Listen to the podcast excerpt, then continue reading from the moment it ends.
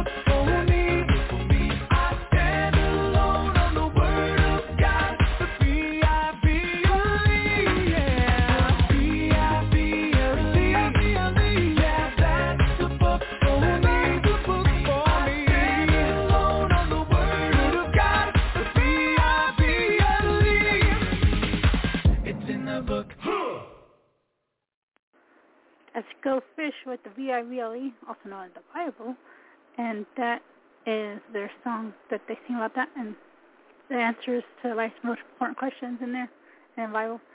And what I'm going to do now is I'm going to do this called Bible Questions and Answers, Part forty-three, and feature John MacArthur here on Truth Be Told Radio.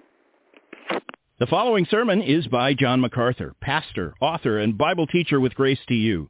If you've never contacted Grace to You, we want to send you a free booklet by John called God's Sufficient Word.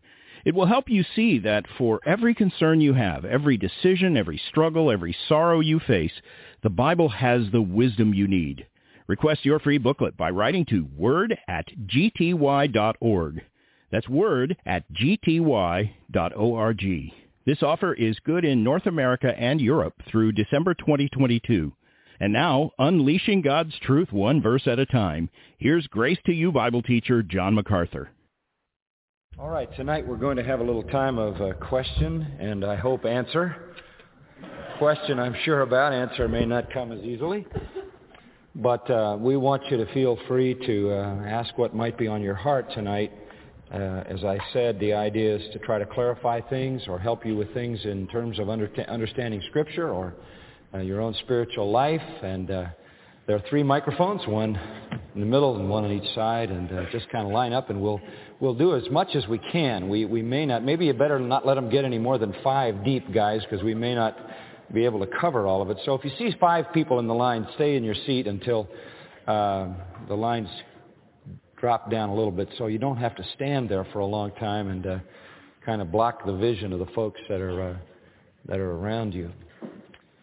And uh, let's see, uh, Jerry Ragg is over here, and uh, Lance Quinn is in the middle, and Dick Mayhew over on that side, just trying to help these folks uh, formulate their questions.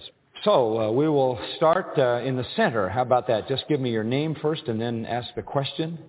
Okay, my name is Pete Bowden. Can I get a, a mic on, or a, a speaker on up here? Okay. And my question is concerning the uh, death of Christ. And I know that the, the uh, word faith people have uh, are teaching a very uh, uh, erroneous uh, teaching on the death of Christ and going to hell and being born again and so forth. But it seems like uh, some sound teachers are denying the spiritual death of Christ along, you know, to kind of uh, dispute what the word faith people are saying.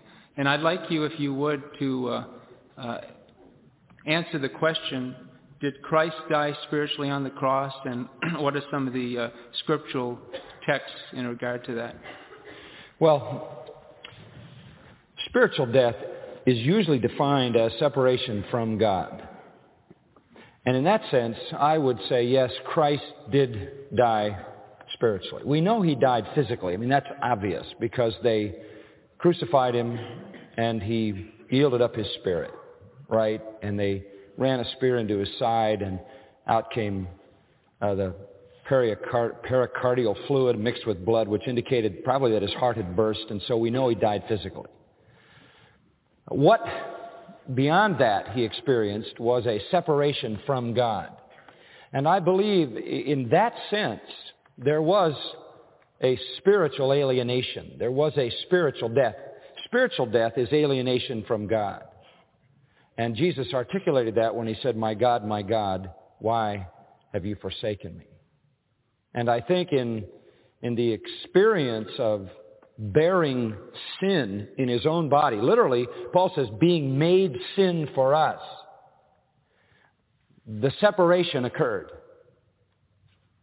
And so I think there was a spiritual element to his death. Now, obviously, his nature was not defiled. Okay, and that's that's the that's the caveat that you have to place there. While he bore the sins of many, he himself never became a sinner. That's the mystery of it.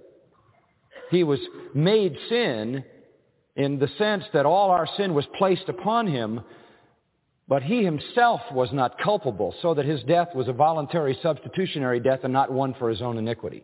And that's where the word faith people just completely Uh, misrepresent the death of Christ. They have Christ dying on the cross as a sinner, then going to hell. This is what Kenneth Copeland, for example, teaches. Going to hell and there suffering punishment for his sins and then being born again and coming back to the world uh, on his resurrection morning. Um, but you're right. In disputing that, we cannot dispute the reality that Christ was made sin, and in being completely covered with sin, he was alienated from God, which is the essence of what spiritual death is. Uh, besides the reference in Matthew, uh, do you have any other scripture that would talk about that separation? I know in Psalm twenty-two, that's a that's well, a yeah, that's because that. that's where he drew that right. from, from Psalm twenty-two. Um, just off the top of my head, I'm trying to uh, remember if there's any specific one. Uh, my mind is drawn to Colossians chapter two, um, where it says that the certificate of debt, verse fourteen, consisting of decrees against us, which was hostile to us, which was the accumulated sin, the debt that we had accrued against God. Um, he has taken it out of the way, having nailed it to the cross. And I think, again, what this is saying is that the whole body of sin was placed upon Christ and nailed with him there. And I think it's it's just inherent in that that there will be an alienation from God as he bears this sin. Um, another text that comes to mind is um, in Hebrews, where we see um, Christ depicted as the scapegoat um, as the one who has to suffer. You remember, outside the camp. You remember the scapegoat? The high priest would put his sins on the scapegoat, and then he would be taken outside the camp, indicating that sin was taken away. Christ is the scapegoat. He suffers without the camp. And there again, you have the same concept of alienation, where he is sent out into the wilderness bearing sin. But I, I can't, just off the top of my head, think of any other specific statement with that regard. Do you have any in mind? Well, the verse in First Peter uh, chapter three, verse eighteen, uh, for Christ also hath suffered for sins, the just for the unjust, that he might bring us to God. And then it says, being put to death in the flesh, but quickened by the Spirit. And I'm wondering, that quickened by the Spirit, is that, what is, what is that? No, mean? no, what I, what I think that means, and I, and what I, I think you have to, have to hold there, and it's why I wouldn't refer this verse particularly to this issue. I, I think it simply means he was, he was dead physically, but he was alive in his spirit. In other words, that would be true of, of anybody who dies, right? I mean, you can kill the body, but you can't kill the soul. And I think that's what it means, that his body was killed, but his soul did not go out of existence. So when we talk about spiritual death, we're not talking about someone's soul going out of existence. And it tells us there that being alive in the Spirit, he then went and made a proclamation to the spirits in prison. It is true that he did go to the abode of demons, but he didn't go there to suffer. He went there to preach. Right. Okay. So all that's saying is that while his body was dead, the real Christ was still alive. Still alive. Okay. That doesn't speak of the alienation that he experienced on the cross in bearing sin. Okay? Thank you. Good question. Thank you. Uh, there are some movements. Uh, my name is Stuart Naranjo. There's some movements in the body of Christ to unite the body of Christ. I'm not just talking about Channel forty or K T B N, but I'm thinking of Wycliffe, too, where they have Catholics and some charismatics in their organization. Do you think that there are any movements extant that are good, or do you think that they all endanger sound doctrine? Well, thank you for the question. Um, First of all, let's make one thing clear. The body of Christ is intact um, spiritually. God knows those that are his, they are his flock, they are his body, and it's intact. Um, so from the spiritual side, we are one. And therefore, it behooves us to pursue a temporal expression of that unity. So I, I want to say at the very beginning that we must do everything we can to endeavor to, to maintain the, the unity of the Spirit and the bond of peace, right? Uh, we, we want to do everything possible we can to maintain the unity of the body of Christ. Uh, it is, I believe, that unity that is uh, crucial to our testimony. Uh, Jesus said, uh, by this will all men know that you're my disciples, that you, because you have love one for another. Uh, as he told the disciples in John. So uh, let me say that no one is a greater advocate of the unity of the body of Christ, the expressed unity of the of the body. The, the body is one. We've all been baptized into one body, right? First Corinthians twelve, we've all been made to drink of one Spirit. So we are one in Christ. He that is joined to the Lord is one Spirit. Everybody who's joined to the Lord is one with the Lord. So everybody who's joined to the Lord is one with each other. That is the spiritual reality. And I believe, by the way, that in John seventeen, when Jesus prayed that they may be one, that prayer is answered. It is answered in the spiritual unity of the church. I don't think his prayer was for ecumenicity. I think his prayer was for the spiritual unity of the body of Christ, and I think, and I know his prayer was answered. Now, to the issue at stake, the church has always struggled with unity. The Apostle Paul struggled with it, right? That's why he wrote about unity. And that's why he wrote Christians not to argue and quarrel and uh, and uh, abuse each other, but to love one another and pursue unity on every front. But as you've pointed out, unity is not true unity at the expense of theology, true doctrine. Uh, and, and to be honest with you, I, I don't see any great movement in the church today to bring together a visible unity around doctrine, around the truth. I see an awful lot of effort to try to bring together a unity that doesn't want to talk about the truth because the truth divides. And I think it's such a remote possibility because doctrine is such a remote issue. I mean, how are we ever going to get a real unity when we don't even want theology to be an issue? Not only can't we agree on doctrine, we can't even agree doctrine is important. So, um, now, on the other hand, I'm not sure that, that that you could ever create some kind of ecumenical unity in this temporal life, but I can certainly be one with a brother or a sister in the body of Christ who has a different view. I can express my love to them.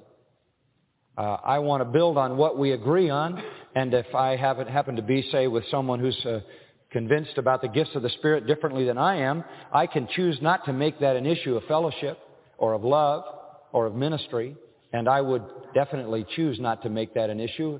Uh, however, if somebody is wrong about the gospel, I will make that an issue. Or if they are wrong about the deity of Jesus Christ, I would make that an issue. Or if they're wrong about um, issues of the atonement, such as we were just discussing, I would make that an issue. Um, but again, I, I've never felt compelled to create an organization to make this happen. Here we are, a church like this. Now, uh, just out of curiosity, how many of you come, say, from a, well, let's start with what might be the largest group, a Baptist background? Put your hand up. Okay, put them down. How many of you come from a Presbyterian background? Okay, a few noble souls. Uh, how many of you come from a Methodist background? How many of you come from a Lutheran background? Probably more. Yeah. How many of you come from uh, some kind of independent background that only you could define? Okay. how, how many of you would come from a Roman Catholic background? Put your hands up. Uh, how many of you would come from a Jehovah's Witnesses background? Anybody? Yes. How, how many from a Mormon background? Now, you want to see unity in the body? There it is. There it is. Only it's it's around the truth.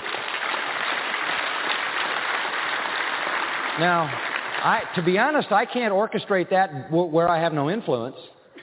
I can't orchestrate that where where there's no agreement on truth. But I'll tell you what, if uh, the Lord continues to bless our church and we keep sending out other men to minister and other men to teach and preach the Word of God, we are affecting Uh, by the, the lives that we train and send out, the men and women that we send out to serve and minister and be pastors and, and leaders in churches and missions around the world, we can find that kind of unity. And it does exist. If I go to, in fact, uh, I have to go to Russia. I, I think I may have mentioned that to you last Sunday. Did I say that?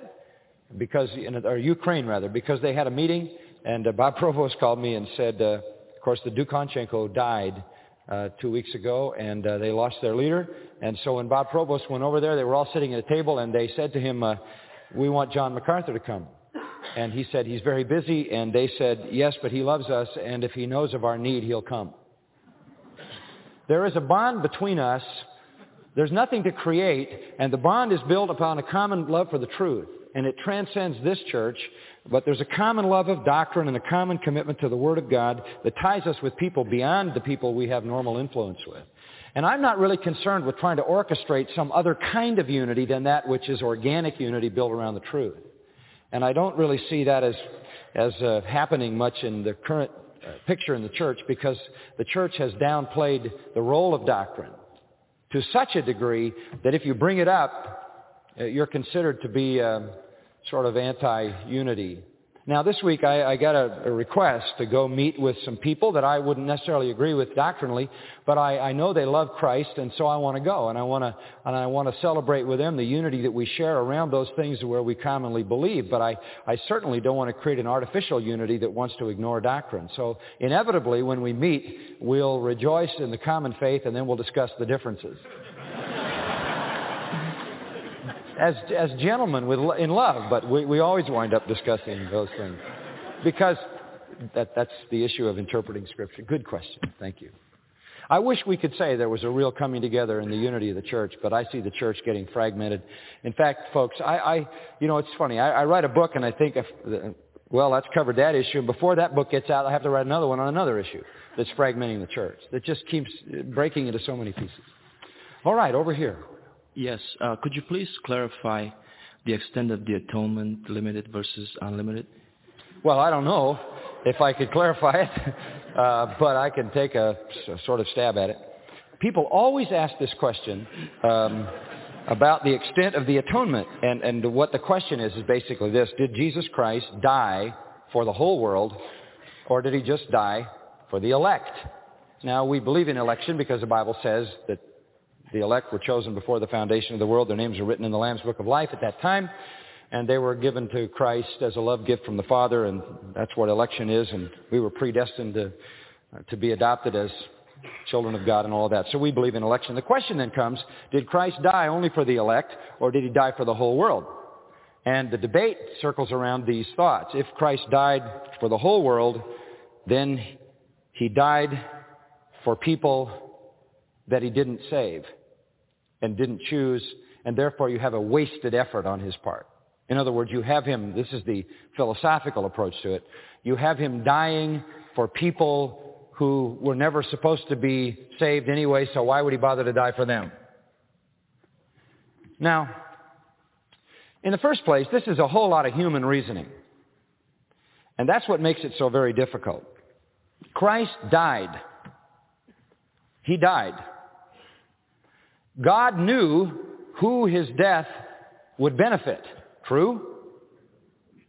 God not only knew who his death would benefit, he decided who his death would benefit. He decided who his death would benefit before he planned his death. Because he wouldn't have planned a death unless he had planned a redemption effected by that death. Is that okay in the Ortis category, Ken? Okay? Theology professor. I mean, you don't plan the means until you plan the end or the goal. So, from the very outset, God knew that the death of Jesus Christ would be applicable to, applicable to the elect. Beyond that, I cannot go.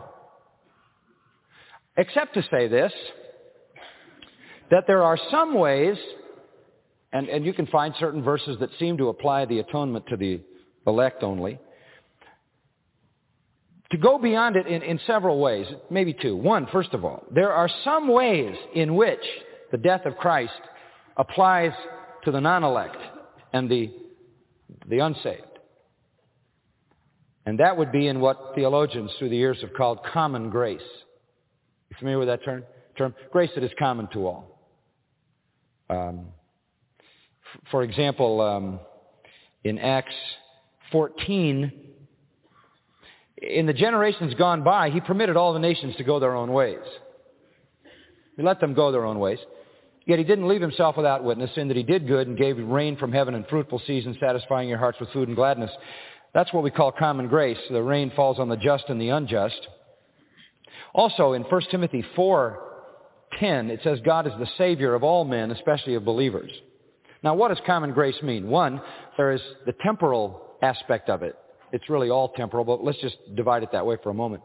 There is the, well, let, let's take the, te- the first temporal aspect of it would be earthly blessing. Somehow, in the atonement of Christ, the wrath of God was mitigated so that he allows even the unregenerate to enjoy life. Okay? I mean, they can laugh and they can smile and they can enjoy the richness of life and creation and love and children and whatever. But secondly, common grace shows itself in a temporal way in that God doesn't kill people. In other words, the very fact that a sinner takes another breath is grace, is it not? Because he deserves to die. So somehow in the atonement, there is found even a common grace which can be bestowed upon an unregenerate. And that common grace will express itself in the blessings of human life and in human life itself. But then there's another component. This throws the mystery into the whole thing, and that is this. If a person goes to hell, they do not go to hell because Christ didn't die for them. They go to hell because they rejected his death. Is that not true? And that's what makes the whole thing incomprehensible to me. I was fine until I made that statement. Right? But that's honest. There is an element in this whole atoning work that makes men culpable of sin because they believe not on Christ. Jesus simply said, you will die in your sins because you believe not on me. And we are told to go into the whole world and preach the gospel to all the elect. Is that right? To every creature. So, the atonement, certainly in the purposes and plan of God, in its efficacy, its effectiveness, was from the very beginning planned for and limited to the elect. And yet, there was something in it that satisfied the justice of God so that he could be gracious commonly to all sinners. And there is another component in the atonement that renders sinners guilty of rejecting it. And thus, they're damned. Now, if you understand all those components and just leave them there, you're okay. And we have to let God resolve all of that in his own perfect wisdom. Okay? Good questions. I think we're back to the middle. Yes, um, my name is Damien, by the way. Hi, um, in James five fourteen, it says, Is any mo- anyone among you sick? Let him call for the elders of the church and let them pray over him, anointing him with oil in the, in the name of the Lord. And the prayer offered in faith will restore the one who is sick, and the Lord will raise him up. And if he has committed sins, they will be forgiven him. Now, if that's a promise to the church, then um, should we not be doing that? Or, I guess my question is, is it a promise? Can we claim that as a church? Um, I don't know why not. It's right here in the New Testament. Um, let me let me just tell you, there are two prevailing views of this uh, on our church staff. Right, Dick? And uh, so uh, I'll give you both views. There, there is the first view, which is a very viable, that this kind of sickness being addressed here is associated with sin, so that it is a sickness that is chastening. Not all sickness is chastening, right? Remember the man born blind?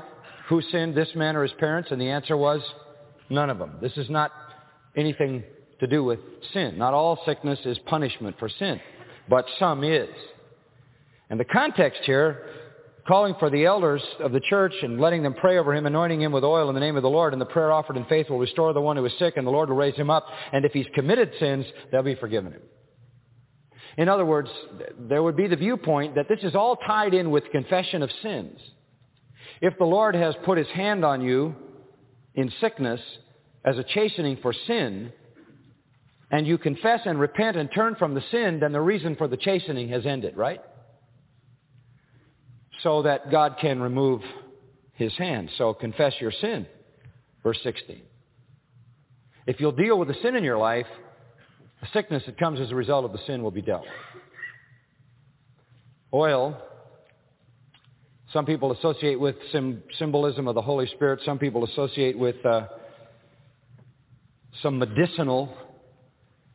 Um, I'm not sure. What, what normally does that view hold to? The medicinal aspect, Dick?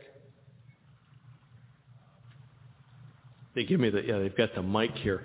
Uh, that view could... Uh, could hold three different views, uh, believe it or not. Give them to me quick. Uh, one would be the medicinal view, right, directly, or the medicinal view by application, that it's medicine and pharmaceutics, right, today. Right. Some would talk about the uh, rejuvenating work of the Holy Spirit. Right.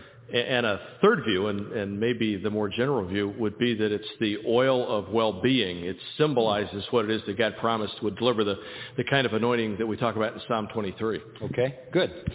So that view would be that it's associated with sin. Now, um, I have chosen to approach it differently. And uh, if you want a more detailed view, uh, you can uh, get the tape on that.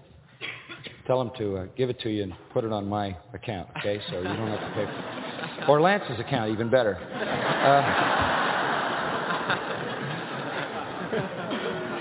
now, let's approach it another way, and I don't want to get into too much detail, but it also can be interpreted that the word sick there doesn't mean it doesn't mean illness or disease in a classic definition, but weakness.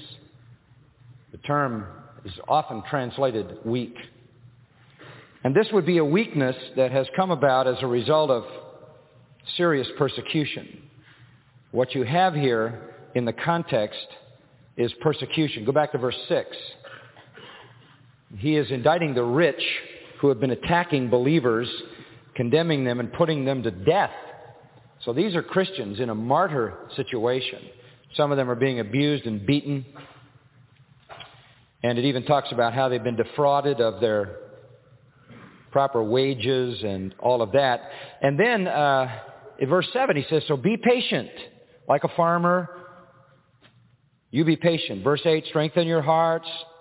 Coming of the Lord is at hand. Don't complain. Uh, and then verse ten, as an example, brethren, of suffering and patience, take the prophets who spoke in the name of the Lord, and remember the endurance of Job, and and and remember the Lord is full of compassion, is merciful. That whole context is about suffering and being patient and enduring like Job and like the prophets. And I think it's in that same flow that he comes down into verse thirteen and says, is anyone suffering? Pray. If you're not suffering, sing praises.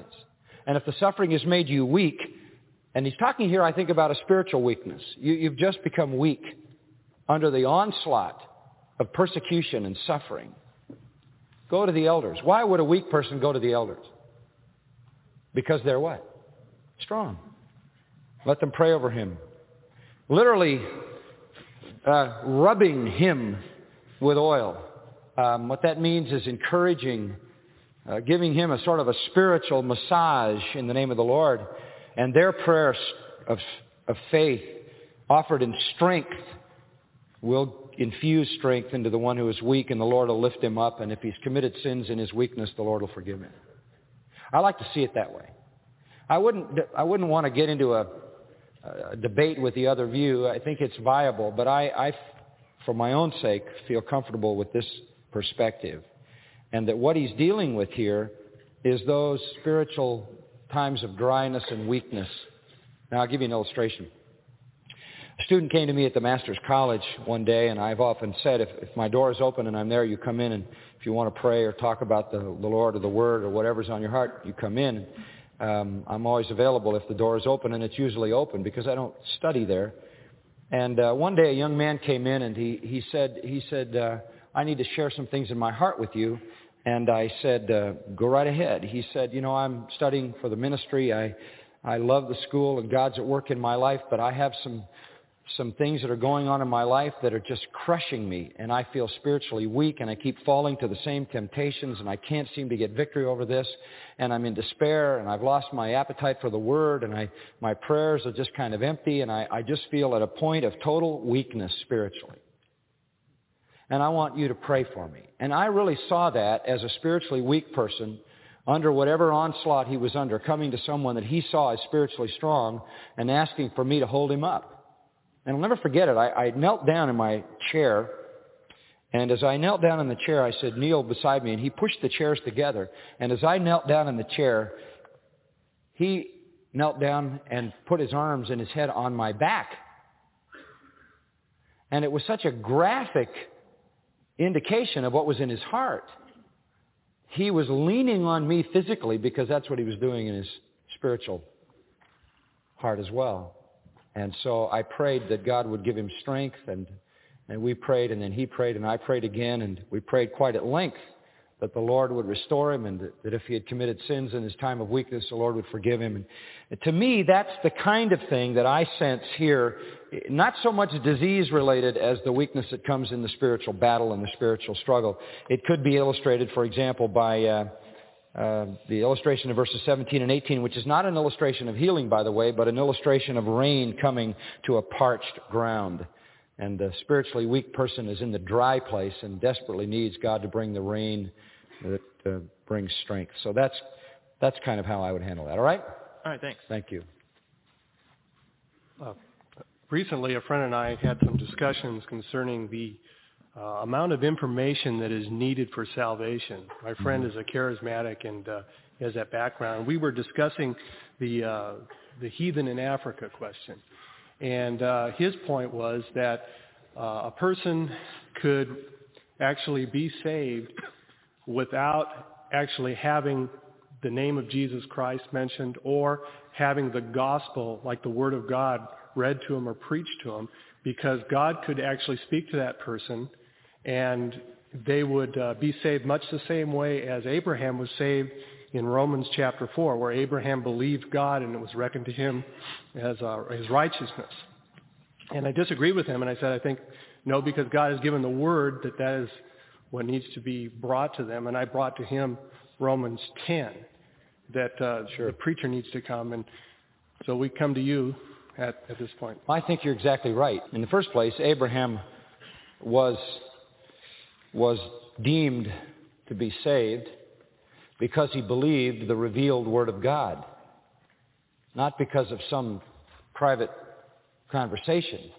Any Old Testament saint could be said to be saved or in faith, believing God, when he believed all that God had revealed at that point. And it wasn't just all that God had revealed to him, but all that God had disclosed about himself. And there obviously is a saving amount of truth. Abraham could not have been saved simply if he'd have known God was a creator. He had to know God was a savior. He had to understand his sin, and it was abundantly clear, even in the in the early chapters of Genesis, wasn't it? That God had a standard of righteousness, and that God would judge one who violated that standard. We see that with Adam and Eve, that God instituted symbols of the sacrifice of his son early on in the proper offering that Abel brought. So all of that, and you can go back into the Old Testament and you can see many, many indications that there was a full knowledge that God was a God of righteousness and wrath, and that men were sinners, and that God had provided an atonement, and that there was to be a provision for sin, and if men would believe all that God had revealed about that up to a given time, that God would account that as faith and grant them salvation. When you come to the New Testament, it is unequivocal in the New Testament, once the New Testament has been revealed, that the gospel must be understood and believed. Uh, nothing short of that. Um, verse thirty of, of uh, Acts seventeen, therefore, having overlooked the times of ignorance, God is now declaring to men that all everywhere should repent, because he's fixed a day in which he will judge the world in righteousness through a man whom he has appointed, having furnished proof to all men by raising him from the dead. In other words, there was a time when God was patient and tolerant, but now he's commanding all men to repent, and the whole heart and soul of that repentance message is the resurrection of Jesus Christ. Mm-hmm. Uh, faith comes by hearing a speech about Christ. Um, this this is not true. Uh, there, it is not possible to become a believer apart from understanding the gospel. Now, whether you know the name Jesus or the name Christ or the name Lord Jesus Christ or part of that or none of that, um, you certainly would have to understand that he was God in human flesh and was the perfect substitute for sin, who paid the penalty for your sin, and believe in his death and resurrection. Okay? Uh, my name's Craig. And uh, this is a hypo- going to be a hypothetical question, but it's uh, not silly. Does that mean like a hard one? No, uh, as long, you'll see. We'll just take the folks that are there. I think we'll, if we hurry, we'll get them done in fifteen minutes. Okay, let's let's say you had Church A, Church B, and Church C. Okay. And let's say you're Church C.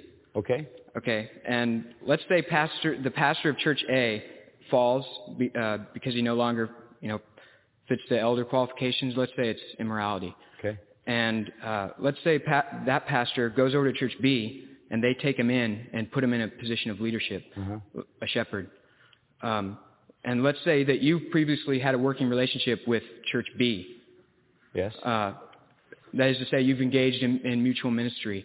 Um, could you, Church C, still maintain the same level of, of uh, a working relationship with Church B? No. No. If I follow you, what you're saying is Church B has a, a man who committed uh, immorality in Church A. Could we maintain the same relationship? No. With with the new church that's right. taken him. Yeah. No.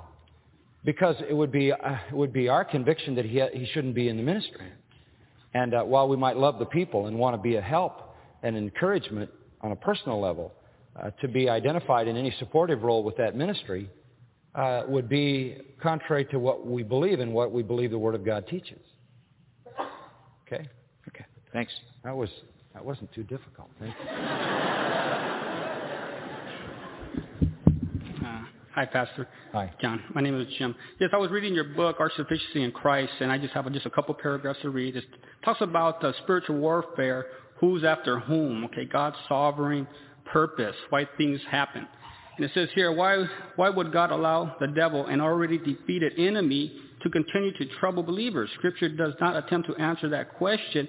It only assures us that God's purpose are always righteous, holy, good, and ultimately for our benefit. Okay, and it says here, uh, Paul wrote of the divine uh, purpose in the messenger of Satan that troubled him with the thorn to keep me from exalting myself. That's in Second Corinthians twelve seven.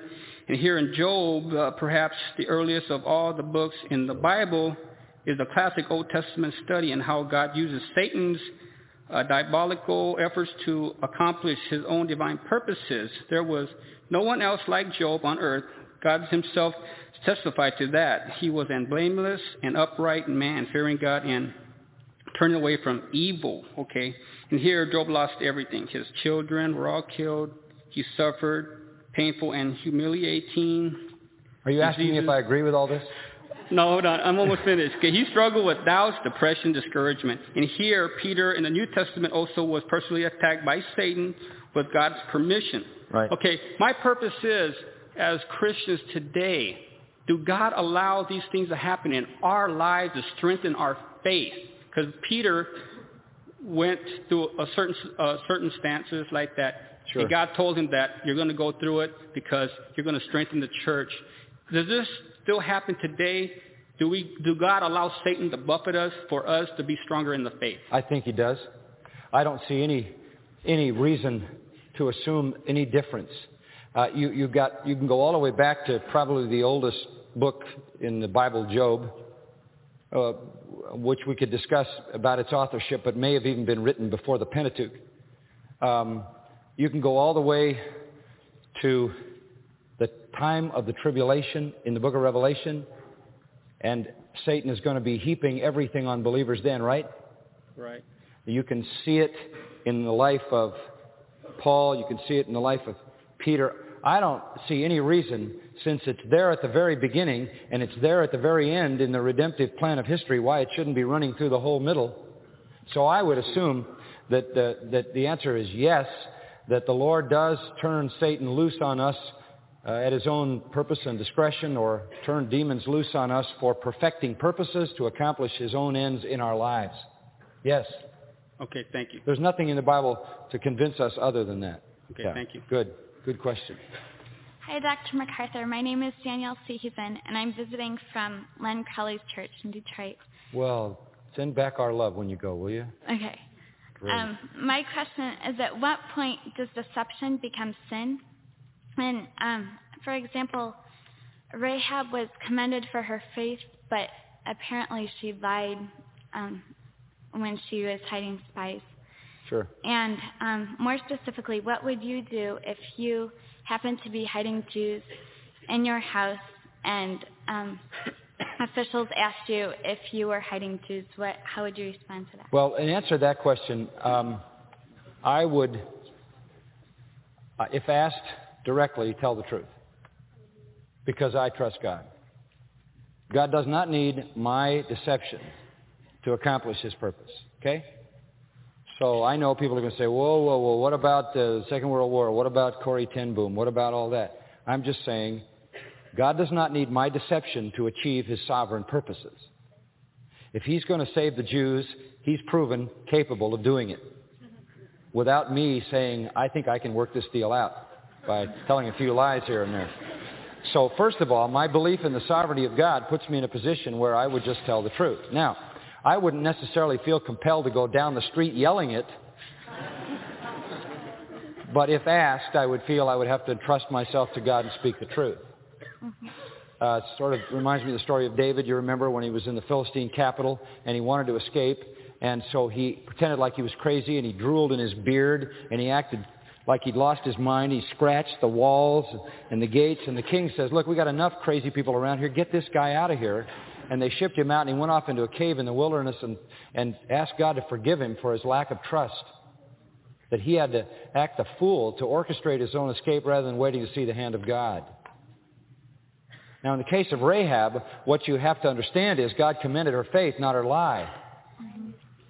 There's nothing in the Scripture to indicate that he commended her lie, but he did commend her faith. And that's a good reminder that uh, believers do lie. I mean, there are times when the, the noblest of Christians may uh, commit the sin of lying. And God will not uh, damn us for the lie, but he will save us eternally for the faith. So what was distinctive about Ahab and her commendation was she was commended for faith. And if she had told the truth, who knows what wonderful thing God might have done to deliver Israel. Okay? Thanks. Hi, John. I'm Hi. Linda Young. Um, could you talk about children and communion? And should they wait till they're baptized to take communion? That's a good question. Um, I,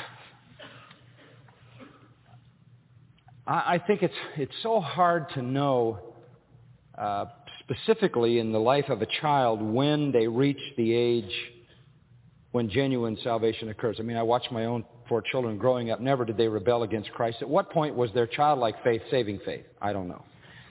But as soon as they wanted to participate, um, we, we were willing to let them. And I think they need to come to a, a certain level. I remember the first time my father had a conversation with me about it. He, he's reminded me several times, and he said, "We're going to the Lord's Supper tonight, and we want you to come, and it'll be your first time." And I said, "Well, I hope they don't have peas." and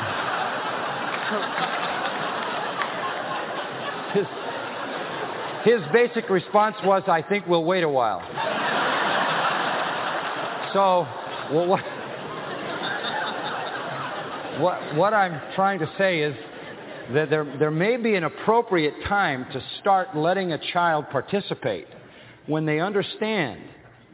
I think it can be instructive, and um, I don't think that uh, they, that you should become necessarily legalistic and say, you know, baptism is the entree into that.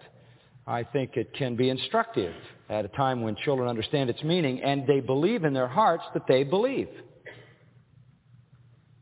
I mean, it would be hard to say to, a, say, a seven or eight-year-old who says, "I love Jesus, and I've asked him into my heart," "Well, I'm not sure this is really true, and we don't know whether we ought to let you do this." If it's their good intention to honor Christ and they understand that we're remembering his death and resurrection, then I think the intent of their heart is consistent with the intent of God in the service. That that's a, that's good instruction, and then they'll reach a point at some juncture um, when that saving faith is real and that service has its full meaning to them. Okay? Thank you. Good. Yes. If Adam and Eve were the first two people. Wait a minute. What was that again? If Adam and Eve were the first two people. How did we get so many racials? How many, how do we get so many races? Oh, yeah. That's a good question. This is a very complex question, but let's go at it another way. The races that we experience today didn't really come from Adam and Eve. You know why? Because everybody on the face of the earth got drowned, except for Noah and his three sons and their wives. So all the races came from Noah and Missus Noah, and the three three little junior Noahs, Shem, Ham, and Japheth. And uh, they were all, you remember, rescued in the flood, and they came back and began to populate the earth. They obviously, through the years, adapted themselves to their area. They, of course, began to develop, and all the races eventually came.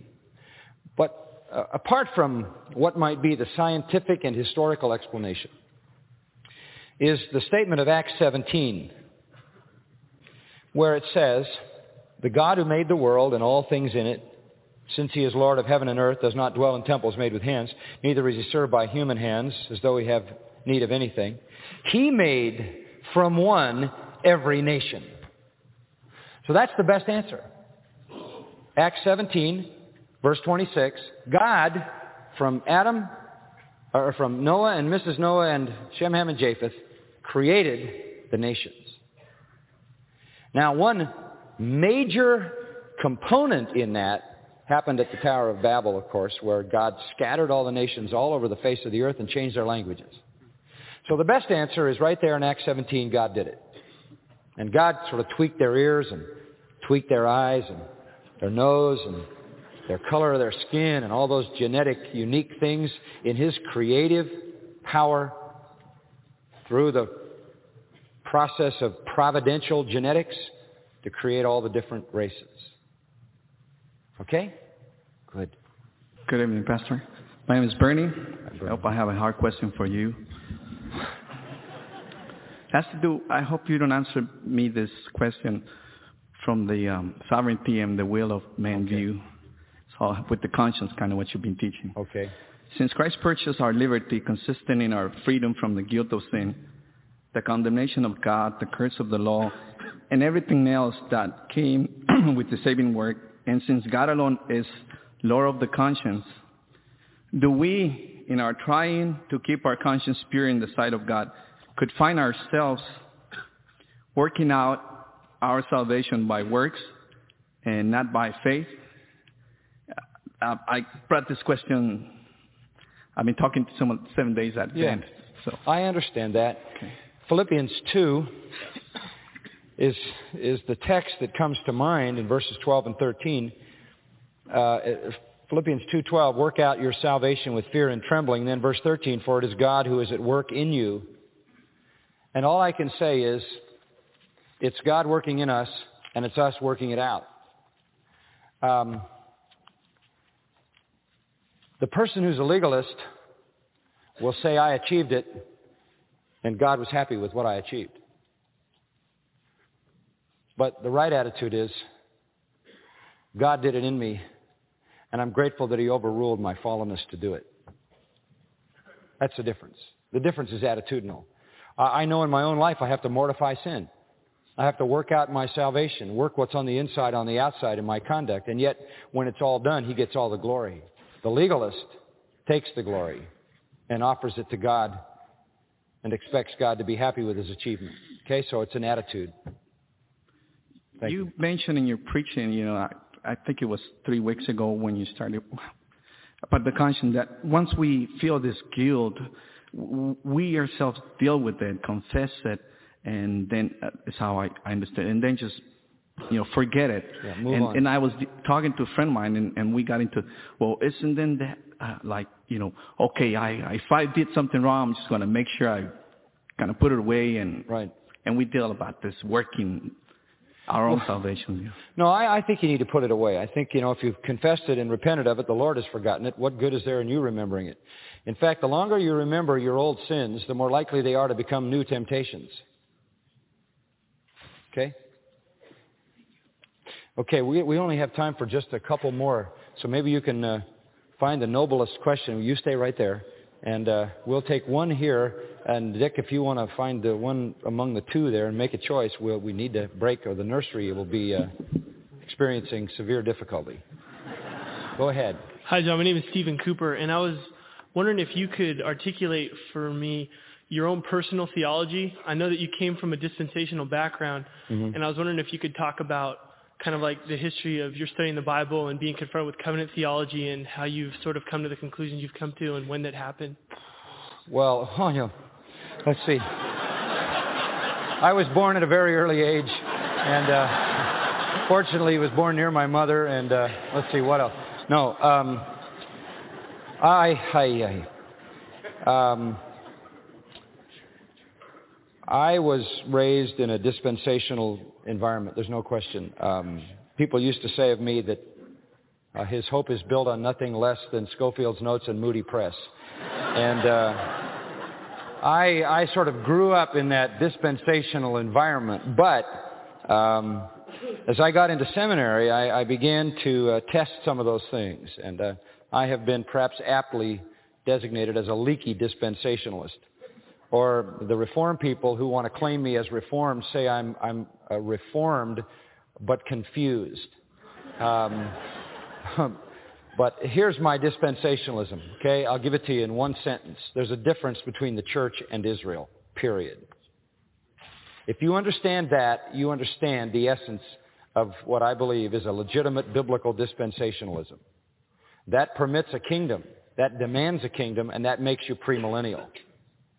Because if you believe there's a distinction between Israel and the church, then the church is not Israel. And if the church is not Israel, the promises of a kingdom to Israel have to come to pass, and that's why you have to have a kingdom. I came to understand that more narrow definition of dispensationalism uh, while in seminary, at least to begin to understand it, and have and found that uh, my study of Scripture over the last uh, thirty years has yielded an affirmation that that is in fact correct. At the same time, in seminary, I began to be exposed to reading among um, more Reformed theologians and found myself uh, drawn uh, toward uh, carefully examining the Scripture.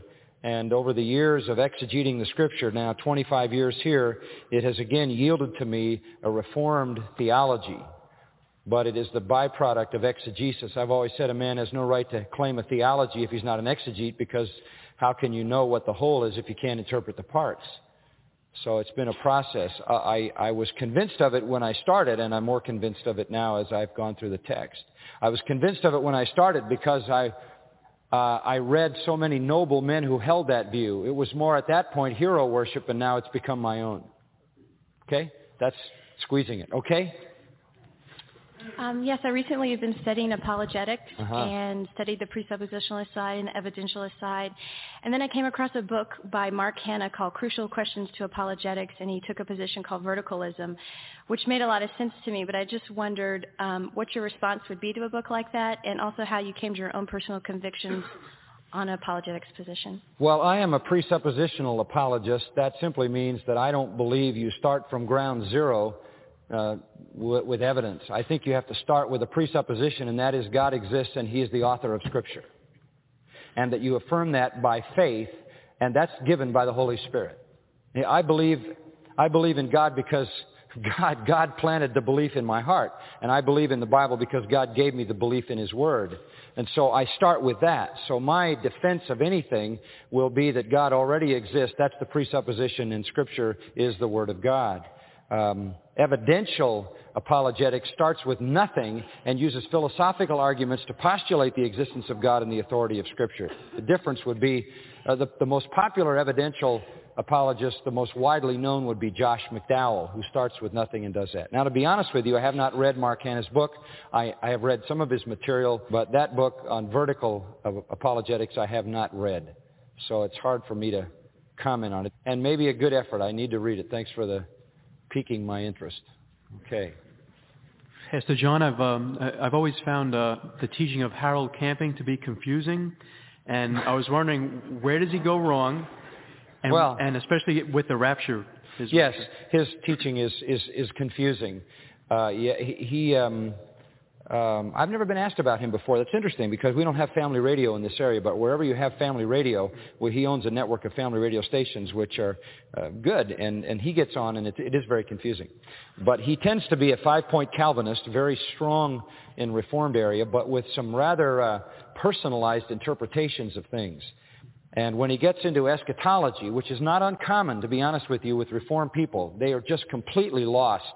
And when he gets into the book of Revelation, like so many other people of the Reformed tradition, they they bought a Reformed theology that was codified and packaged prior to the historical development of eschatological theology and the flow of doctrine. And so they're, they they just don't want to talk about it. And when he gets into Revelation, it gets very confusing.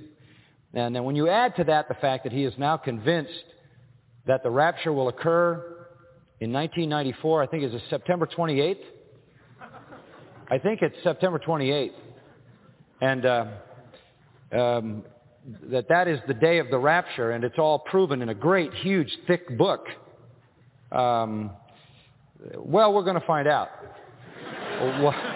how trustworthy he is, and uh, probably before September twenty-eighth by watching what he does in the months prior. Um, but yes, you're right. His teaching is confusing. Yeah. Okay, one final question. Thank you. Yes, uh, a Mormon asked me this question a number of years ago, and uh, through the years here at church, I've asked a number of people this question. There seems to be a divided uh, opinion on it, and I wanted to get your opinion. Sure. So uh, people ask, she asked me, it was a Mormon lady asked me when I was witnessing to her, do you have to believe in the Trinity to become a Christian? And I didn't know how to answer at the time. Yeah. I would answer yes. Um, if you don't believe in the Trinity, then you don't understand who God is. You may say the word God, but you don't understand his nature. Secondly, you couldn't possibly understand who Christ is. Um, I know what I'm saying when I say that. It's going to not only impact people that you may have witnessed to, but there are even people in a, one form of the charismatic or Pentecostal movement called United Pentecostals, who are called the Jesus Only, who believe in a kind of modalism, Uh, where God is God for a while, and then he gets to be Christ for a while, and he gets to be the Holy Spirit for a while, but he's never all three at the same time. It is my conviction that true salvation is built upon an understanding of the deity of Jesus Christ, that he is both God, uh, fully God, and that God at the same time is fully God. And that that's the whole point of what he did in the Gospels. I mean, Jesus was never satisfied with having people accept him as anything other than God. Not just God the Son, but God what? The Father. And I think that was the whole thing that he was demonstrating, was the Trinitarian nature of God. So I think not to understand the Trinity is not to understand who God is, and it's not to understand who Christ is, and therefore it's not to understand the gospel properly. Same question arises uh, about the virgin birth. I would say a person could become a Christian if they didn't know about the virgin birth, because they would assume that Jesus Christ must have had a unique birth if he was both God and man, right? But if someone says, I would deny the virgin birth, then all you've got is a man. You've got something less than the incarnate God.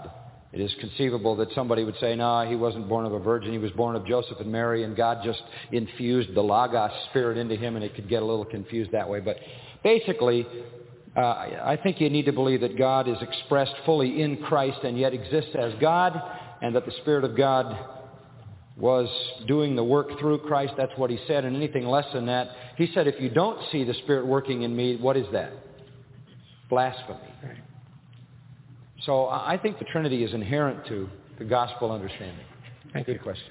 Well, time is up. Thank you for a few extra minutes tonight. Hope it's been helpful. Uh, we are so encouraged because we, we hear such great questions. We know you're in the Word, you're learning, you're growing. Let's bow in prayer. Father, thanks for a great evening. Go with us now to strengthen us to serve you, we pray in our Savior's name. Amen. You've been listening to John MacArthur, Bible teacher with Grace to You. For free access to all of John's lessons and a listing of study Bibles and books available for sale, visit Grace to You's website at g t y dot org. John MacArthur and Grace to You reserve all copyright protection under applicable law. Our copyright policy is available at g t y dot org, and it includes instructions for and limitations on duplicating this digital file. Get social with Truth Be Told Radio. Check us out on our Facebook like page as Truth Be Told Radio.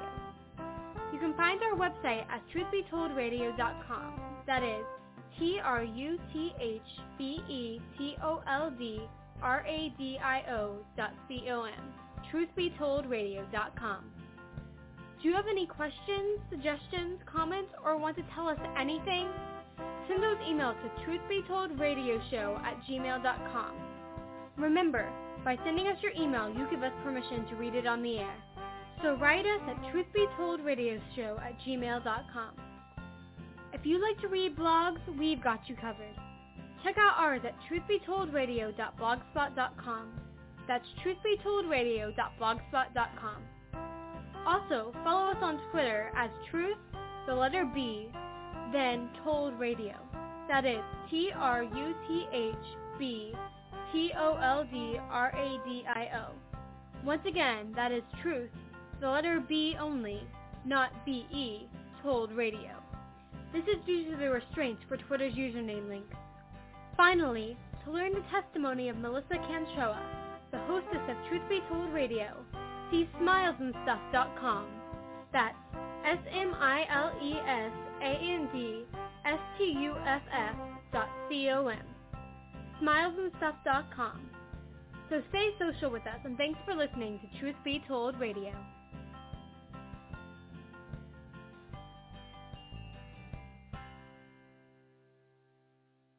When does life begin? This is Ken Ham, co-author of the popular book on Noah's flood called A Flood of Evidence. It's a question of life or death. When does a human life begin? Now, our culture likes to pretend we don't really know, and so abortion is okay. It's just a clump of cells, a part of a woman's body. But using vague language like that doesn't change what abortion actually is. Murder. You see, we can know when a life begins. At fertilization, when the father's sperm meets the mother's egg, a new person is formed. Now, this person is genetically unique. There's never been another person like him or her, and never again. No new genetic information is added after fertilization. Everything that made you was present at that very moment when your life actually began. Discover more about the sanctity of human life when you visit us at answers radio dot com. You'll be emboldened to stand for life with the resources and teaching at answers radio dot com.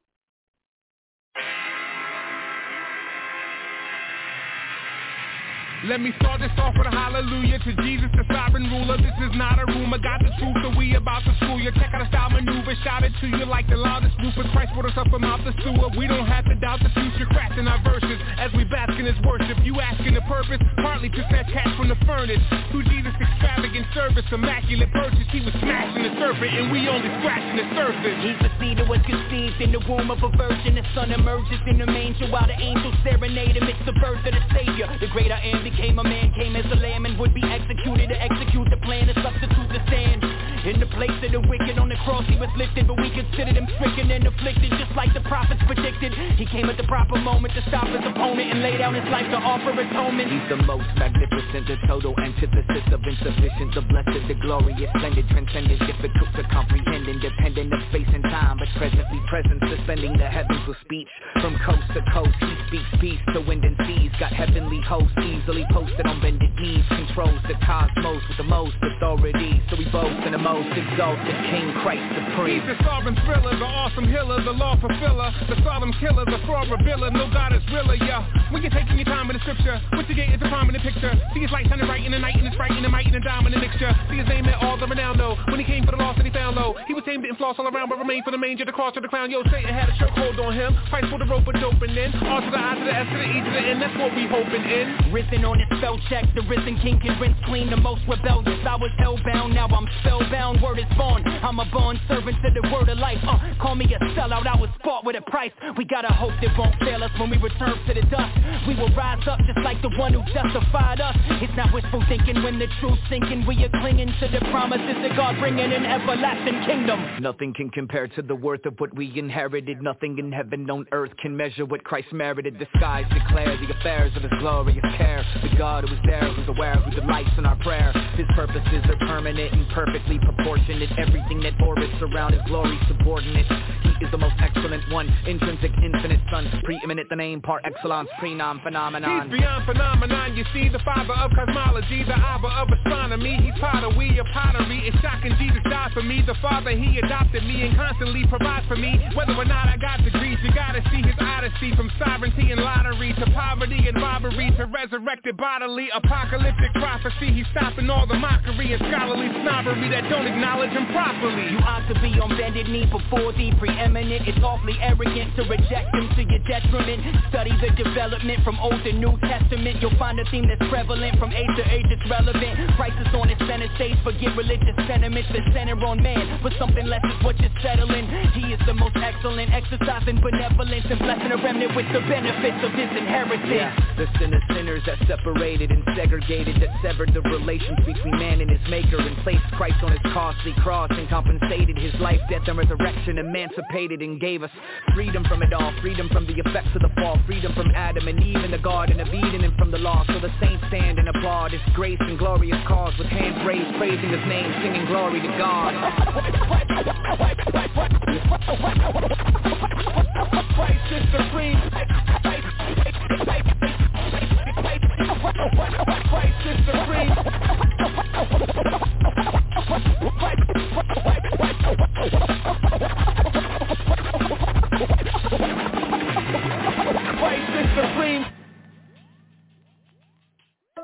Tiny Heartbeat. This is Ken Ham, and our Fearfully and Wonderfully Made exhibit is open at the Creation Museum. Yesterday we asked the question, when does life begin? Now, some people believe life begins when a heartbeat can be detected, and the heartbeat is very early in a pregnancy, at only twenty-two days of life. Not only that, but the baby has a developing neural cord, arm buds, and a nose, mouth, and ears are on their way. All of this is there, and the baby is only the size of a grain of rice. But a heartbeat or developing organs doesn't make the baby human or alive. Life begins at the moment of fertilization. All the information that makes you is there from that very moment. From fertilization, you're a unique person made in God's image. The sanctity of life is an issue of life or death. Be equipped to stand for life when you go to answers radio dot com and find the hope of the gospel message for all at answers radio dot com.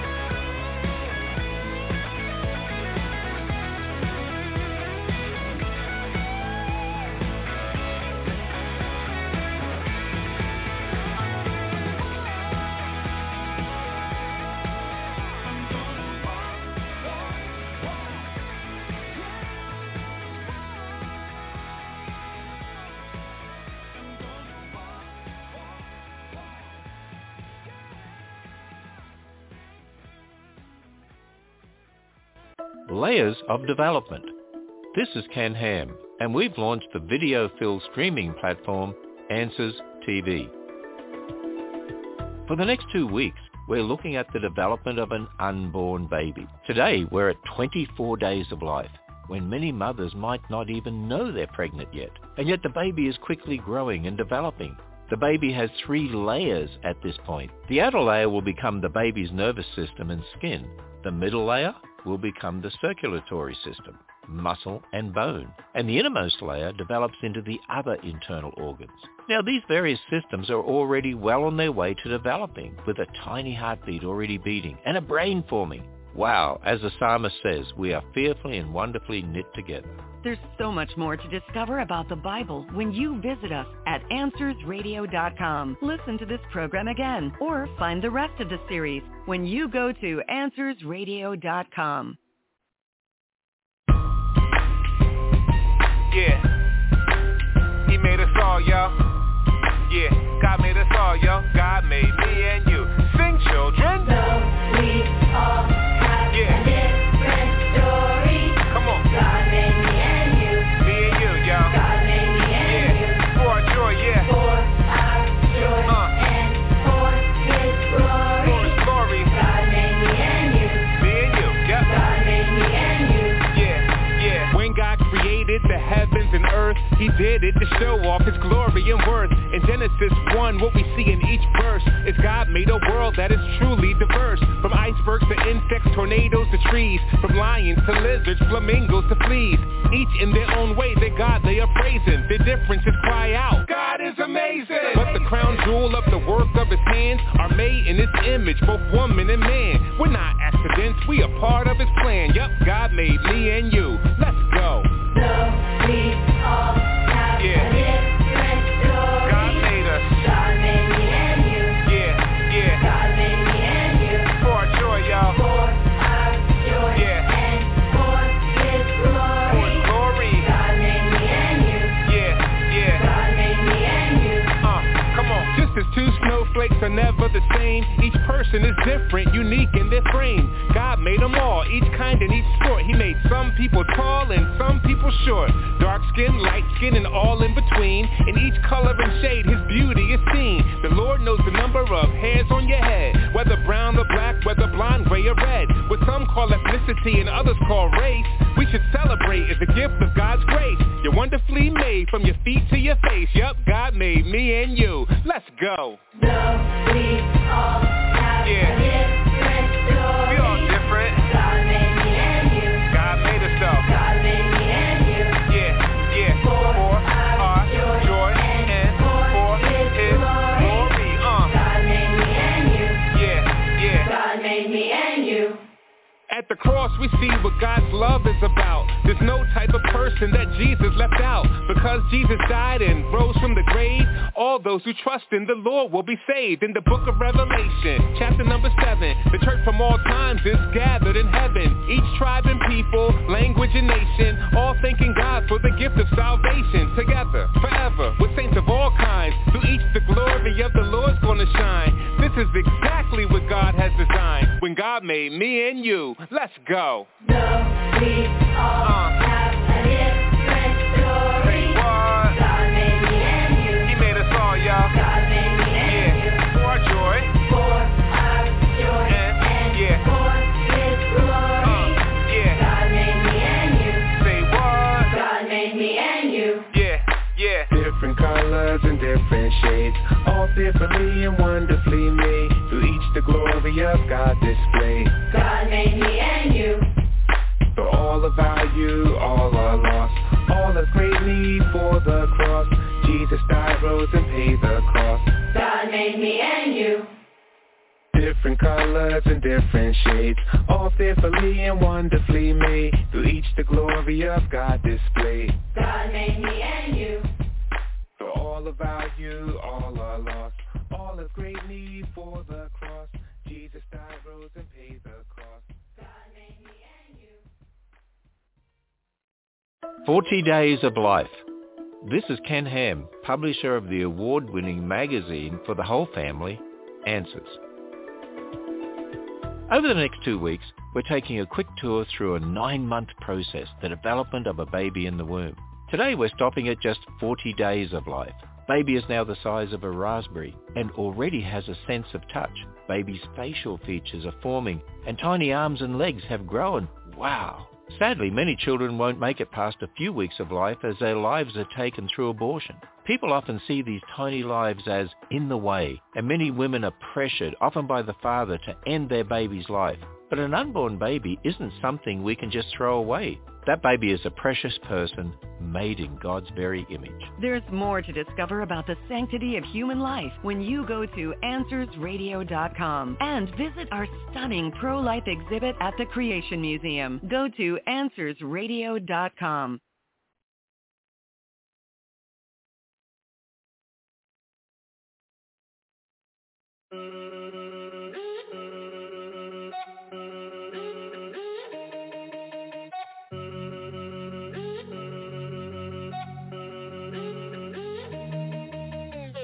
I'm writing this to you, I really hope you hear my heart. When thinking about describing you, I really don't know where to start. Can't start at the beginning, cause you are before the beginning, way before the beginning. And this fallen world's distorted opinions, it was just the Holy Trinity, ruling from infinity. Glory blazed tremendously, loving one another endlessly. Billions and billions of years ago, outside of what we know as time. Nobody else was there to know, but Lord, here's the thing that blows my mind. As long ago as that was, as long ago as that was, you have not changed, Lord. Oh Lord, Lord, Lord. As long ago, as long ago, as long ago as that was, you're still the same, you have not changed. What can that mean? But my God is immutable. Immutable, you are beautiful. You never change, you remain the same. Immutable, beautiful. You never change, never change. Forever you reign, you remain the same. You will never change, you will never change. Immutable, beautiful. You never change, never change.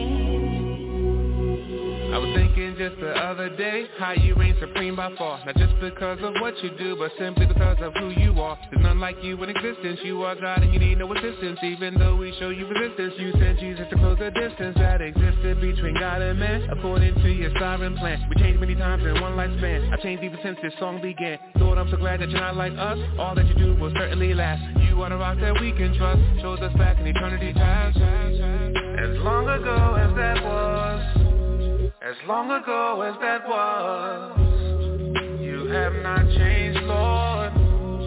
Oh Lord, Lord, Lord.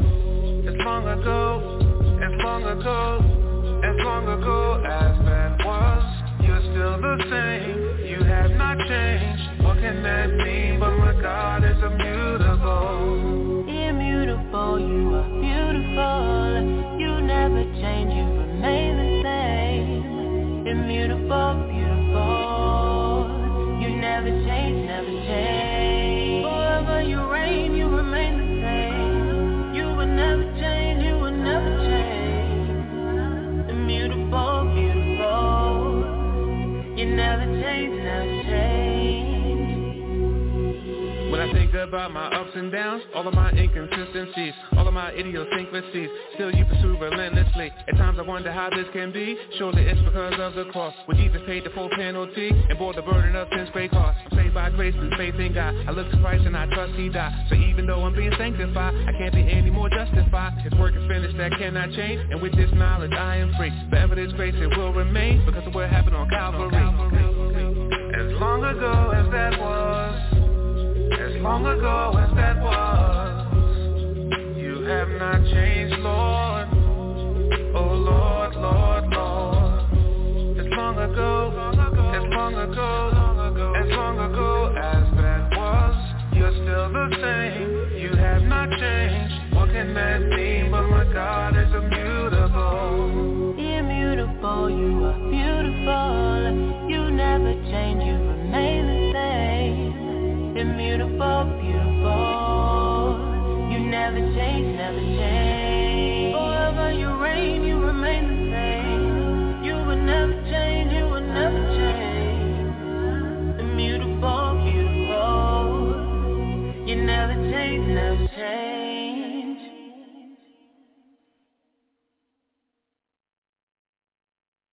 A fetus or a baby? This is Ken Ham, heading up the ministry that's built a five hundred ten foot long Noah's Ark. At nine weeks of life, a baby can move her fingers and toes, make breathing movements, and even has taste buds forming. Now at this stage, the baby is considered a fetus. All this means is that the baby's major organ systems are now in place. But calling the baby a fetus has had deadly results. Many people see a fetus as less human than a baby. But all a fetus refers to is a specific time in development, just like the term toddler or teenager. A fetus isn't any less human than a newborn. It's the same baby, just a different stage of development. Age doesn't determine personhood, God does. And he said each person is fearfully and wonderfully made. Find resources to equip and encourage you in your faith when you visit us at answers radio dot com and discover the hope of the gospel for every person at answers radio dot com. Yeah, a mighty fortress, a mighty fortress.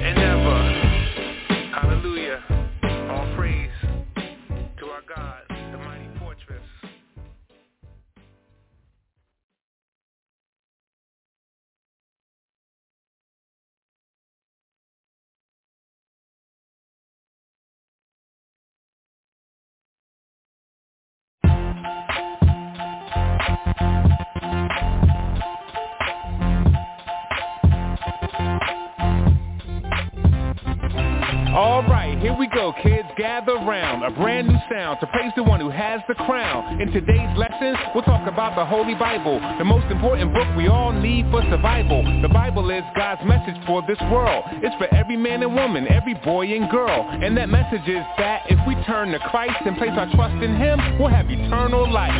Now when we're at church, yeah, it's fun, it's cool. When we hear a lot of stories in Sunday school, like Jacob and Noah, Moses and Daniel, David and Jonah, Joseph and Samuel, but all the little stories tell one big story about the God who made all things for his glory. So as we read the Bible, it's important that we see this. There's only one hero and his name is Jesus.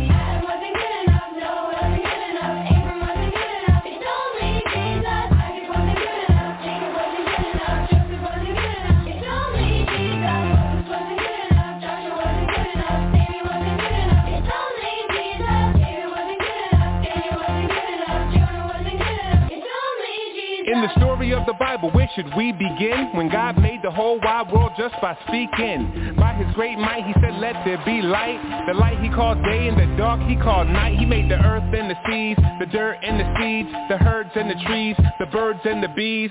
But the big surprise God had up his sleeve, on day number six, created Adam and Eve, made in the image of the beautiful Most High. God told them, be fruitful and multiply.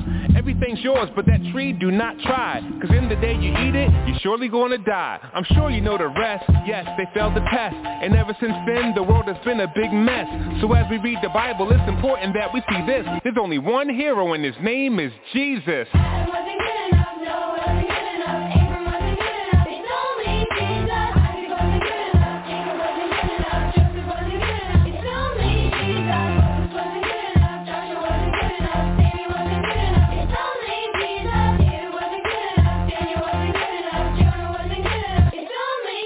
If you notice, when we read God's word today, the greatest saints had their flaws on full display, and it was written down for us in order that we may recognize that Christ is the only way. Adam ate forbidden fruit and lost his life. Abraham got scared and lied about his wife. Sarah laughed to herself when she heard God's promise. Rebecca encouraged her son to be dishonest. Aaron used craft to make a golden calf. Moses got mad, struck the rock with a staff. David sinned greatly, even lost his baby. And Jacob, he was just all around shady. The point is not to make light of our flaws, but to show that every one of us needs the cross. So as we read the Bible, it's important that we see this. There's only one hero and his name is Jesus.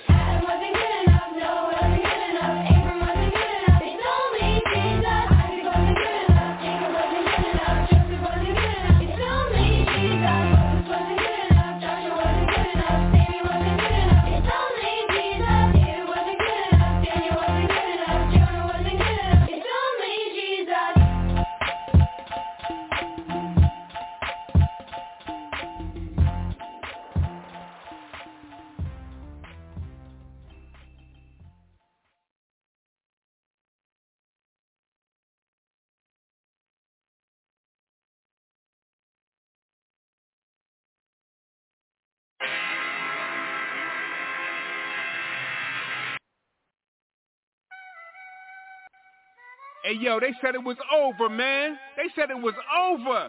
But it ain't over. We just getting started. Yo, seven thousand, we all at. Let's go. Stand up, hands up. If you truly love the Son of Man, trust Jesus is alive and his people he'll revive and his fame is going to spread across the land. What's up? Stand up, hands up. Does anybody love the Son of Man? Trust Jesus is the King, so his people we will sing and forever stay worthy is the Lamb. What's up? Surprise, no surprise, I'm back in your section. With Jesus, his death, burial, and resurrection. More power than gravity, his knowledge and strategies confound the academy. Bow to his majesty, he paid sin salary, took our blame on Calvary. Those who love his name, spread his fame is the policy. All eyes on the matchless price of his sacrifice. Let's prize our master Christ and rise in the afterlife. What, did we forget about the holiness of God or something? Did we forget that God owes us a rod or something? See the snake bruise when Christ came to save dudes who hate truth. The gospel is not fake news. Our debt is sin, the gospel's sweeter than it's ever been. Ain't nothing changed, let us sin, we got the medicine. It's still human emergency, the serpent attack. You think Jesus can't save? That's alternative facts. Stand up, hands up. If you truly love the Son of Man, trust Jesus is alive and his people he'll revive and his fame is going to spread across the land. What's up? Stand up.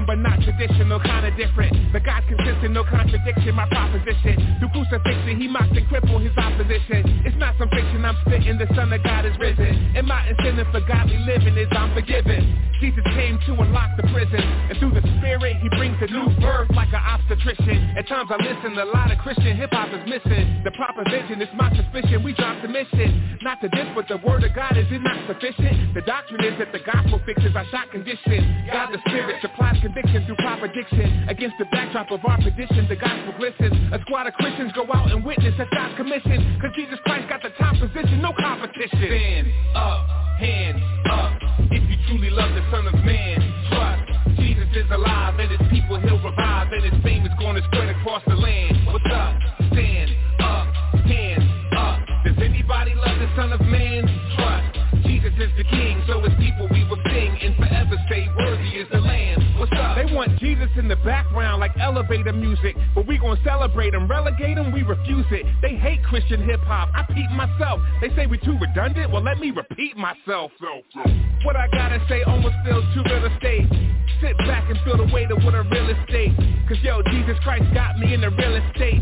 I'm purchased property, I feel like I'm real estate. If the Father wasn't gracious, no synonym. Again, he came straight blameless, no synonym. Again, nothing's been the same since, no synonym. Again, fakers lack its fragrance, no synonym. This is not the picture in a frame to still Jesus. Nah, we serve the rock, the harder than still Jesus. So how we gonna be silent, let the world still Jesus? When the world and its trends pass away, it's still Jesus. Stand up, hands up, if you truly love the Son of Man, trust, Jesus is alive and his people he'll revive and his fame is gonna spread across the land. What's up? Stand up, hands up, does anybody love the Son of Man? Trust, Jesus is the King, so his people we will sing and forever stay worthy is the Lamb. What's up? Worthy is the Lamb. What's up? Worthy is the Lamb. What's up?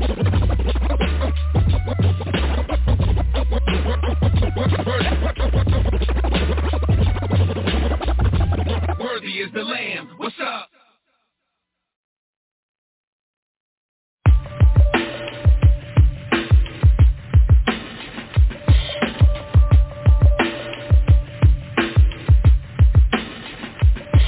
Yeah, man, it's crazy how time flies. My mind tries to sit still, thinking how does one define wise?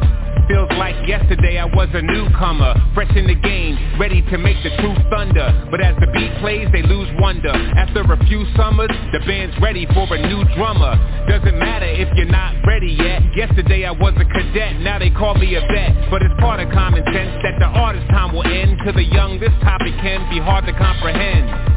They don't come close to understand it, how you can go from most demanded to abandoned in the ocean stranded, surrounded by the waves of your weariness. Some things you only learn from age and experience. And it's plain to me that all the famous men you see, the time is coming when they will be a faded memory.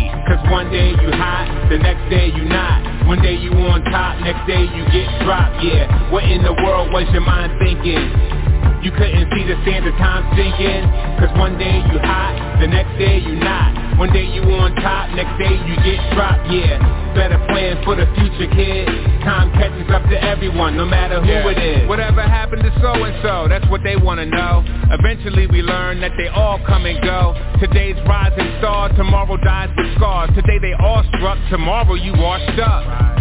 I remember watching Jordan's Hall of Fame speech, thinking this is what it's like to watch the lame reach and gasp as he tries to grasp what lies in the past, never to return. What lies in the past? Did he tell himself? Was he lost or sober? Did he know it was all but over the moment that A I crossed him over? If I could be like, didn't include dying light, let's shine the light on the one they call Iron Mike. Nowadays he's known for being all weird, but back in eighty-eight, nobody was more feared. At the peak of his powers, his opponents would retreat. In moments he would eat and devour, snuffed with punches, but we must discuss this. Crushed it just enough to trust his toughness. Pride brings such to justice. You puffed up with smugness, you gonna meet Buster Douglas. Amazing that, which blazed like petrol. The new praise that made the waves in the metros was praised for days, but just a phase like retros. And fades like echoes. Echoes, echoes, echoes, echoes, echoes.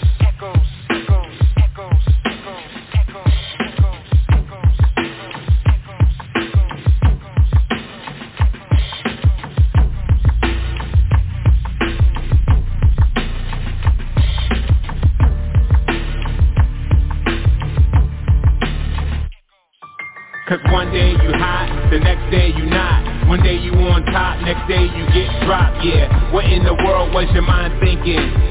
You couldn't see the sand of time sinking. Cause one day you hot, the next day you not. One day you on top, next day you get dropped, yeah. Better plan for the future, kid. Time catches up to everyone, no matter who it is. What I'm speaking on is seriously welcomed by the few. Even though experience will tell you that it's true. On your radio station, this won't be found on the playlist. Wisdom, the sound of the sages, resounding for ages. The older I get, I notice it. The whole of the script, hmm, it's found in the pages of Holy Writ, not the cash speech of the reverend, but what a man sees under heaven. Ecclesiastes one eleven, no matter who you are, death aims to stop ya, whether banker, doctor, or Frank Sinatra. Before your time is done, meet the timeless one, the dying, death-defying, rising, shining sun. King Jesus astounds and amazes, he pounded the pavement to save those who were bound to their cages. So let us praise the one who made the Everglades, our debt was paid, so in glory we'll never fade, never fade, never fade, never fade, never fade, never fade, never fade, never fade.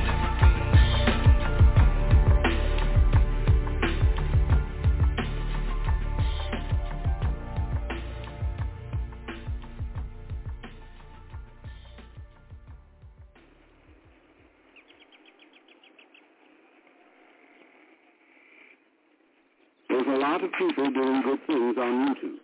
For example, Mister B.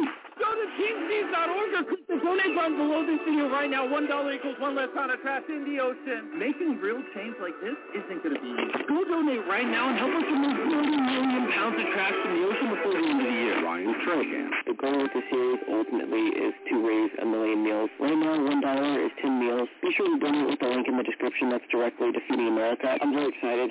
Mark Rover. I was supposed to know if you guys would see trees. I planted those trees by twenty twenty. This is going to cure climate change. This is step in the right direction and a constructive, positive way to send the message that we see the science and we care. So thanks for watching and thanks for doing your part to make a difference. I am so stoked. It's great to see, but it's important to remember that doing good things doesn't solve the problem of food. We need to be ever mindful of the fact that our greatest need is the solution that is only found in the person and work of Christ. Mm-hmm. Search shopping. What a gas. To abbreviate your search, call or send the pastor the following question. Preface it lovingly in a willful and persistent, unrepentant lifestyle of sin, inherit eternal life. We know sinners are certainly forgiven, but those who practice it, who don't stumble into sin but they dive, they can't inherit eternal life. Faith alone in Jesus Christ is preceded and followed by repentance, a turning away from sin, a hatred for the things that God hates and a love for the things that God loves, a growing in holiness and a desire not to be like Britney Spears, not to be like the world, and not to be like the great majority of American Christians, but to be like Jesus Christ.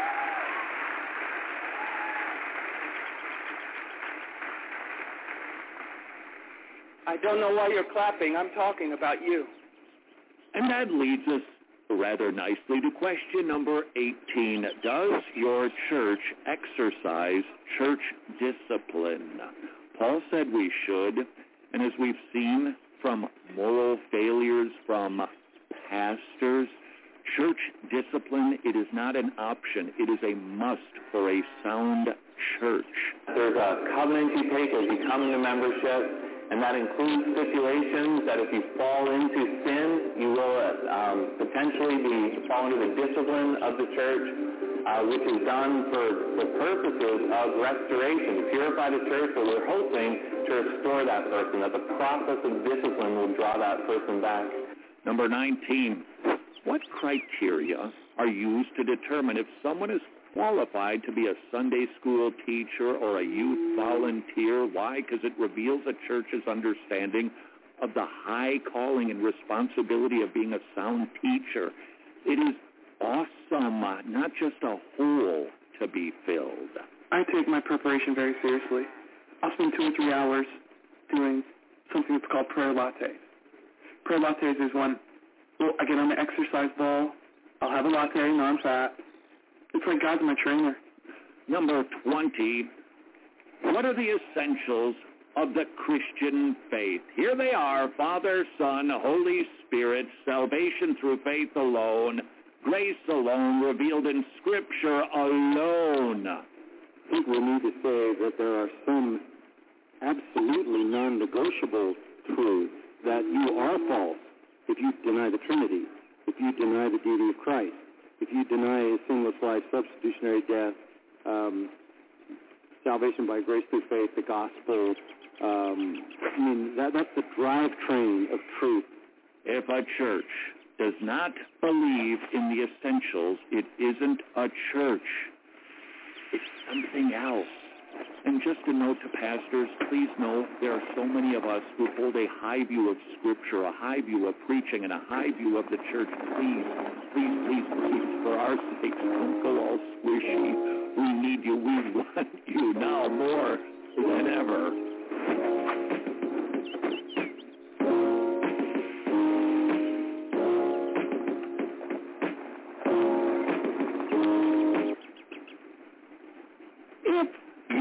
The devil?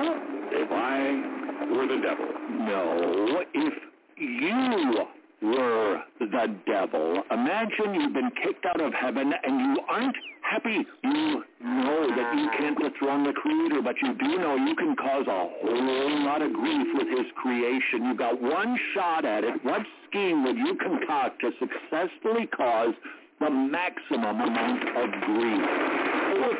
I were the devil, my major thrust would be to present the option of the autonomous self, and it is exactly what the devil did in the garden when he asked Adam and Eve, has God really said? The devil has been running that play ever since Adam and Eve decided they would be better gods than God.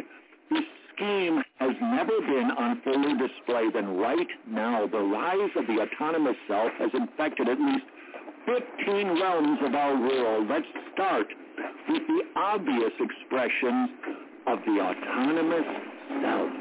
Number one, reality. It's not uncommon for a university student to affirm, yeah, we might be living in a giant's dream. Why? Because the rise of the autonomous self allows us to be detached from what is really real. Okay, I perceive that you're actually Oprah Winfrey. Okay, that's Am fine. I wrong? Um, I mean, that's what your perception no, is. No, no, no, no, no, no. Am I wrong? No. I'm you are Oprah Winfrey? Yeah, sure. You get a card. You get a card. Wow, for everybody? Yes. So you're Oprah. Yeah. I had no idea. I know her image changes every month on the front cover, but I didn't expect this. Number two, truth. Hey, your truth is your truth, right? I think that when I die, I am going to go to Graceland and spend eternity with Elvis Presley eating peanut butter and banana sandwiches for the rest of eternity if I sing You Ain't Nothing But a Hound Dog three times before I die. Am I wrong? I mean, no, that's sort of a little weird fantasy. Okay, I'm wrong. No, I'm not wrong. You're not wrong. I'm right. It, wrong. What's wrong or right? Three, sexuality. Love is love. Why? Because you get to decide how you want to use your body. I'm happily married to a carnival ride called a skydiver. Which brings us to number four, expression of the autonomous self, abortion. The argument of bodily autonomy was used by progressives to persuade the Supreme Court that Roe v. Wade is good law. Your body, your choice. I'm really passionate about women's health, and um, I think that we need to give them more autonomy in their health care. I don't think that women should have to explain um, why they need an abortion, but that's just, if they want one, then they can get one. Number five, gender. What gender are you? You're not either a pink or blue. You're whatever gender you choose to identify with. How many genders are there? Infinite. Infinite. I think they're infinite. Yeah. Why do you say that? Because I think, I don't know, I can't put things in boundaries. There are some more expressions of the autonomous self. These are a little bit more subtle. Number six, hermeneutics. What does that Bible verse say to you? The Bible is a matter of individual, subjective interpretation. Whatever it means to you is fine. like I say, if that's what people have in mind, it terrifies me for this reason, because then it becomes a slogan for what we call subjectivism. Yeah, well, you know, that's just like uh, your opinion, man. Number seven, church attendance. I don't need to be with God's people. I have myself, and that's enough for me. You need to be in the church. You can't exist in isolation. God never intended that for you. Find a group of people that you can love and serve and minister to, and be a part of it, and be faithful, and be loyal. Number eight, divorce. The autonomous self has the right to be happy. Break any vow that limits one's ability to do so. No, calm down. Divorce isn't scary. In fact, it's a good thing. Are you serious, dude? Number nine, broken families. Parents who dare speak into the lives of their adult children will be canceled by them without compunction. Nobody, including mom and dad, is going to stand in the path of my happiness. What horrifies me is that is that there are parents who so disapprove, who are so brainwashed to think that, that this is something, you know, out of the Bible or ungodly or, you know, against nature. Uh-uh. Number ten, expression of the autonomous self, homelessness. This is why we allow drug-addicted image bearers to sleep under bridges, because we must let the individuals live the way they think best. And then there are the thousands, at least eight thousand people without homes in this city, many of them living along the alleys and sidewalks of this neighborhood. Number eleven, marijuana. Call it a weeder. You get it, man, when you feed her? Weeder. Quitter. Of course, makes no sense to allow people to become potheads, but it makes perfect sense if you believe in the autonomous self. Marijuana advocacy groups protested outside the White House today, demanding President Obama decriminalize marijuana nationally. Leaders, activists, and supporters lit up their joints as they protested in Lafayette Square. Number twelve, patriotism. The autonomous self, no obligation to neighbor, country, flag. This life is about me. We're all captains of our own destinies. Five, six, seven, eight! America was never great! America was never great! America was never great! Number thirteen, texting and driving. My text is far more important than your life. Take a look at this video. A distracted truck driver in Arizona allegedly looking at pictures on his phone, crashes into police cars and emergency vehicles, killing one officer. Number fourteen, violent crime, murder, no longer the taking of a human life. It's an act to ensure someone is no longer a threat to myself. Fulfillment. When liberals scream, do something after a mass shooting, why aren't we also dealing with the fact that the average American kid sees two thousand acts of violence on screens before the age of eighteen? And that, according to the F B I, one of the warning signs of a potential school shooter is a fascination with violence-filled entertainment. And finally, the last expression of the autonomous self, singleness. Why are people getting married at a younger age? Because a covenant relationship puts constraints on me and how I want to live. So my opening word is, if you're not married, get married. This is the grace of life. This is God's best gift. This list could go on and on, but the point is clear. The devil's scheme to encourage humans to shake their fists at God, tradition, theology, the Bible, is alive and well. The question, of course, is what do we do about this? For the answer to that question, we only need to consider the better Adam. If you consider the devil's strategy to tempt Jesus in the wilderness, there were three variations of the same scheme, autonomous self. How did Jesus counter the devil's autonomous self-temptations? The Word. And that is precisely what we need to do. If we engage our culture on any other level than the Bible, the devil will have more victories than losses. Yes, continue voting. But know that politics won't save a society bent on autonomy. Continue to do good to all men, but know that acts of charity will not slow down a culture that is racing towards self-destruction. Yes, continue to try to reason with people, but know that their reason machines are busted, and nobody has ever been reasoned out of the kingdom of the autonomous self. Recently had a meal with Daryl Harrison of Grace to You. You can watch the entire conversation at our YouTube machine. He brilliantly said it's a fool's errand to debate a C R T proponent. Instead, Daryl encouraged us to lift the conversation to another realm, the realm of the Bible, and that's what we must do with C R T and every other realm, ideology, or stronghold that stands in opposition to God. Use the Word. If we want people to think rightly, they must first believe rightly. Read First Corinthians one, two, and three. Spiritual things are spiritually discerned. If we don't want people to think like noodle heads, they don't need a book on how to think better. They need the gospel.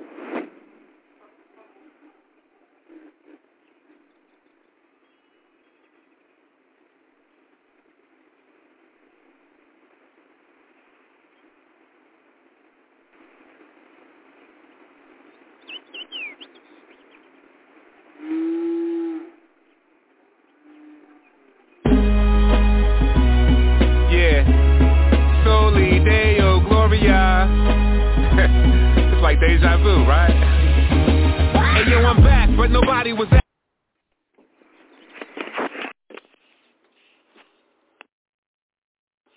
Okay, that's all for the show. We're going to go out with Yancy and Friends and the We Are Really. Bye for now.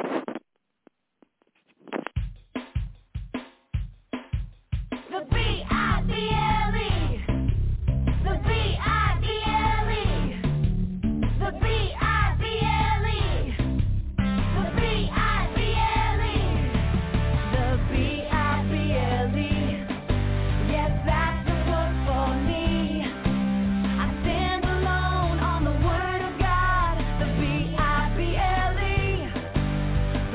E.